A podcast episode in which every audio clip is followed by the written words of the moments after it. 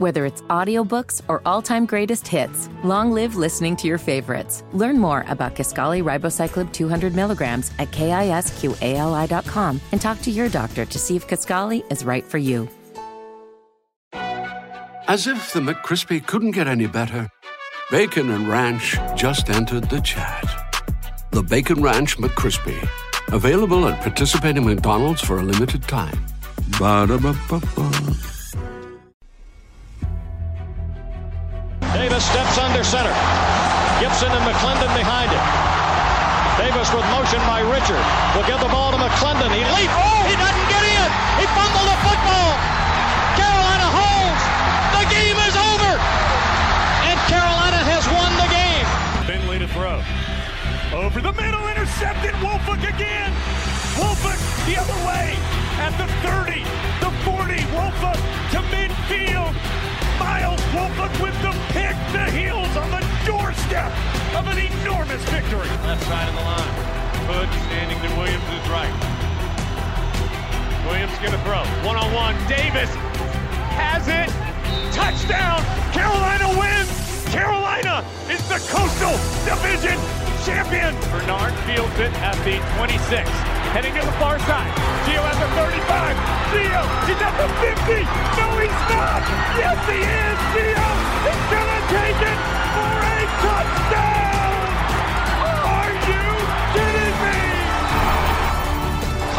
Barth for the possible win. Snap, spot, kick away, high enough, long enough. It's good! It's good! Carolina has won the game on a 42-yard field goal by freshman Connor Barth. Good gosh, dirty! This is the Heel Tough Blog Podcast. Hey guys, and welcome in to this edition of the Heel Tough Blog Podcast. It's your host Anthony Pagnotta with you guys as always, and today we are joined by a special guest. It is Kent Lee Platte, uh, who of course comes uh, from the Pro Football Network, uh, does uh, some development stuff from them for them, and NFL analytics, and of course the the place that most of you probably know him from. He is the creator of the Relative Athletic Score. Uh, and Kent, first of all, I wanted to ask you uh, how uh, are you doing? Uh, how's the family doing and everything? It seems like we're getting past COVID here, but I still like to ask that from everybody that comes on about how everybody's holding up during uh, one of the craziest times that we've had over this last year and a half.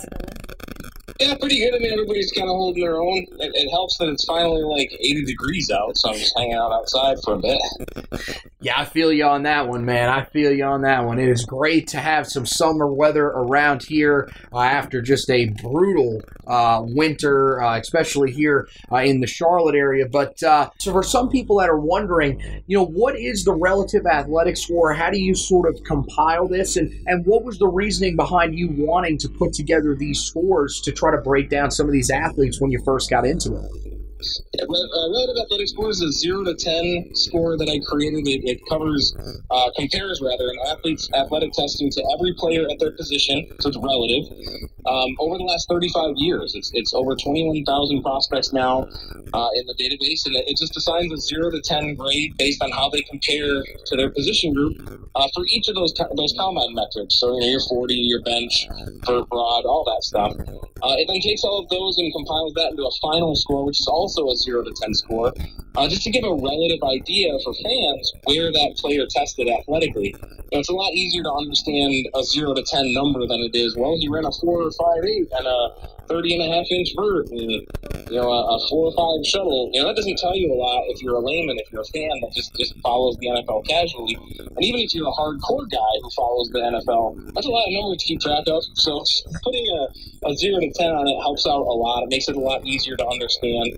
Um, I started doing, I mentioned with guys like Le'Veon Bell, you always have those buzzwords, you know, a guy's quick but not fast, or he's explosive, and things like that. They don't really mean anything.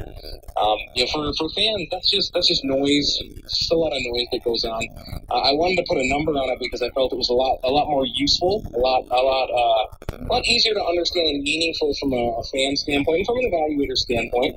Uh, being able to look at those guys in comparison to their position groups, just because it gives you a better idea of how athletic they are. When we talk about some of the Tar Heel prospects in this draft class, I think the biggest one that a lot of people want to know about right now, because we've seen over the last couple of weeks that he sort of solidified himself as the guy that's probably going to go first off the board, is running back Javonte Williams. Now, there was some concern around him by by some people when uh, he when his pro day happened um, that you know he ran a little bit slow. It doesn't seem like you're quite in that camp as well. You were one of the main people that was trying to tell people on social media, let's calm this down because this young man has a chance to be a, a, a really good player. Are you you know still looking at him as a guy that's in that competition for one of the top three running backs on the board, or, or where are you sitting with him at this point? Yeah, absolutely. You know, one of the reasons I started doing relative athletic scores way back in 2013 was because of a guy like Le'Veon Bell. That people would say, "Oh, he's not he's not athletic enough," and da da da. But it was just because of his 40 time. Uh, and Javonte Williams is pretty much in the same boat. He didn't run a really fast 40, but you watch him on tape, he doesn't, he's not a fast guy. Like, that's not how he wins on the football field. I'm not super concerned that he didn't run a really fast 40 because I didn't expect him to run a really fast 40. Uh, but he's got great size, great explosiveness. and the athletic traits are still there just because the speed isn't, know, that's not what you're getting with him anyway. So it's not something to be concerned about. Well, when you look at his teammate Michael Carter, it's a little bit different. Uh, more of a smooth running back that can sort of make some nice cuts in the open field, and we saw that as he sort of you know got went through his time at Carolina, really developed, especially his last two seasons. When you look at Michael Carter, I think right now he's kind of in that second tier of running backs. Is that kind of where you have him as well, below guys like Najee Harris, Javonte, and and Travis Etienne? Yeah, and I love Michael Carter, man. He's one of my favorite running backs in the draft class. It's like you said, he's just so smooth as a runner, and you really saw that in his agility drills. Yeah, he had some of the best agility drills in the entire draft class. Um, he's another guy that didn't run super fast, but you know you, you're not really getting that either. You're getting a guy that's quick, a guy that, that can move in, in open space. I think his testing really showed the type of back that he is in that way. So not quite the overall athlete as Javonte Williams is, not quite the overall runner either, uh, but a completely different type of back, and I think that's perfectly fine if that's the kind of guy you're looking for. Well, when you go to wide receiver, I think the guy that everybody is talking about right now, and another guy that I've seen sort of sailing up some of these draft boards is Dyami Brown. This, as expected, though, is a, another packed wide receiving class as it seemed to be over the last couple of years. So, where do you think Javonte Williams, or excuse me, Dyami Brown fits in this class? And do you think that he's a guy that we could see go in the first two days of the draft?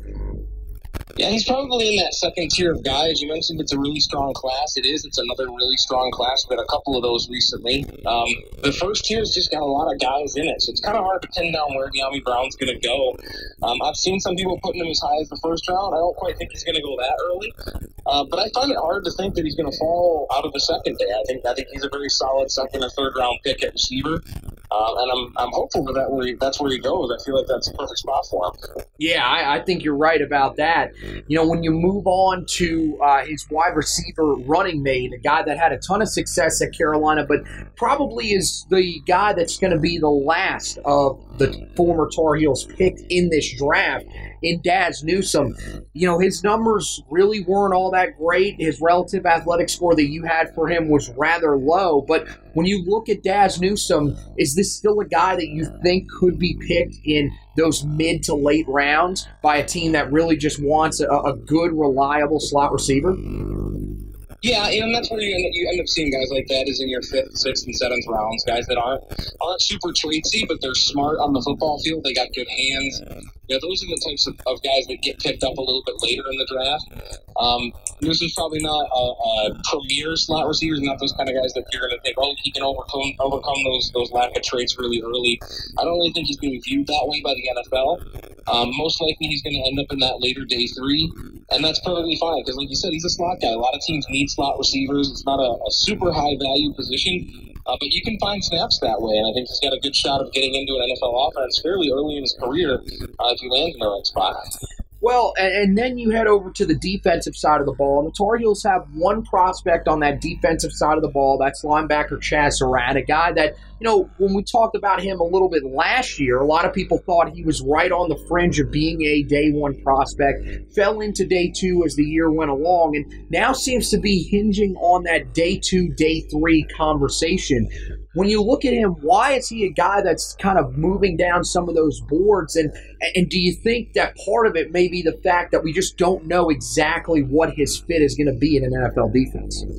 Yeah, you kind of hit the nail on the head with some of those points. You know, it, people aren't really sure where he's going to fit in an NFL off, or NFL defense. You know, he tested a lot better, I think, than a lot of people expected him to. He, he tested out with a pretty good athletic score overall. Uh, a lot of people didn't expect him to test very well, and he ended up proving a lot of those doubts wrong. Uh, but at the same time, you're talking about a guy that's going to be a 24 year old rookie, and a lot of teams do take that into consideration. And I'm not quite sure where his fit's going to be in the NFL. There's a lot of teams that use guys like him, uh, but they don't value linebackers that highly. So it's kind of tough to pin down exactly where he could go. You know, could be as early as second round, could be as late as fifth. Well, it's one of my favorite things to use. It's the relative athletic score. Tell them where they can check out all your stuff, Kent, because uh, I think it's something that if you're looking at these draft prospects, if you're wanting to keep up with these Tar Heel guys, you got to know these numbers. Yeah, you can find everything on uh, relativeathleticscores.com, or I, I, just changed the domain, so it's ras.football. I think that's a little bit easier to, to remember. Um, you can also check me out at profootballnetwork.com. I'm the analytics director, and I work on the uh, application development for them. Uh, so you can check me out in either of those places. All these cards and these scores and things that we're, we're talking about, you can find all of those uh, on my website at ras.football. Uh, the last 35 years worth of testing data. So go out and check out your favorite players. Great stuff, man. Great stuff. We appreciate you stopping by with us and talking with us. And uh, keep doing what you're doing, man. We look forward to uh, not only seeing our guys here this year, but uh, probably a lot more Tar Heels going forward as Mack Brown and his group continue to build uh, a, a great group of young men that are going to be producing some real great NFL talent over the next couple of years. Fantastic, man. Have a good one. All right. Thanks, Kent.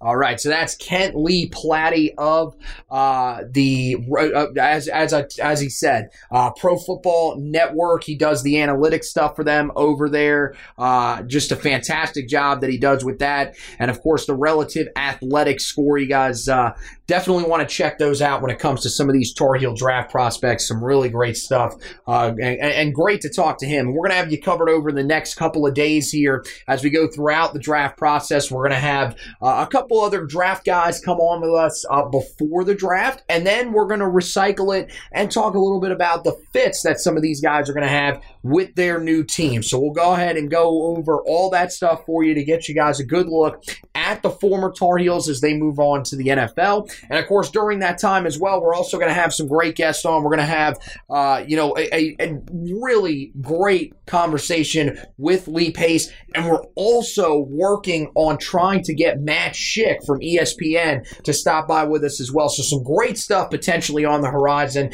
and make sure that you guys don't miss any of those editions of the podcast. You can find it on any of your major podcasting platforms. Uh, Google, iTunes, uh, or Apple Podcasts. Still do that. Spotify, iHeartRadio, TuneIn, uh, any of those sites, they've got the podcast anywhere where you listen to your podcast. It is up there right now. So make sure you rate, review, and subscribe when you find the podcast. Rating and reviewing moves us up some of those rankings so that people that haven't found the podcast just yet can go ahead and track it down. And then uh, you can also make sure to check out, uh, you know, or hit that subscribe button. And when you hit that subscribe button, it will put all of these into your podcast library. So whenever there's a new edition of the podcast, you can go ahead and play it no problem. Uh, of course, make sure that you guys check out the website as well, heeltoughblog.com. That's a place where you can check out the podcast, but you can also check out all of the latest storylines, all of the latest articles that we have up there on the website. When it comes to the football side of things, we've had you guys covered. Of course, we had your preview for the spring game. Now there's plenty of stuff on the website for the recap. We've got the original recap, which of course gives you the takeaways from uh, the spring game. Uh, then we have a position by position look at the performances in the spring game, what it means at those positions. And we have some news that we broke to you guys last night after Inside Carolina, of course, originally broke the news. We gave you the news as well and sort of told you how it is going to affect the Tar Heels when they lost Khadry Jackson to the transfer portal. So all that stuff up on the website, heeltoughblog.com. You can make sure to check out all of that. Also, make sure that you go to that Facebook page, Heel Tough Blog on Facebook. That'll give you the articles, the podcast, everything in one central location. So make sure that you guys like and follow the Facebook page. We're also on Twitter at Heel Tough Blog. Follow me on Twitter at H2B Anthony to keep up with everything Tar Heel football. So that wraps it up for this edition of the podcast. Want to thank Kent Lee Platte for dropping by with us. Want to thank you guys for listening. And as always, go Tar Heels.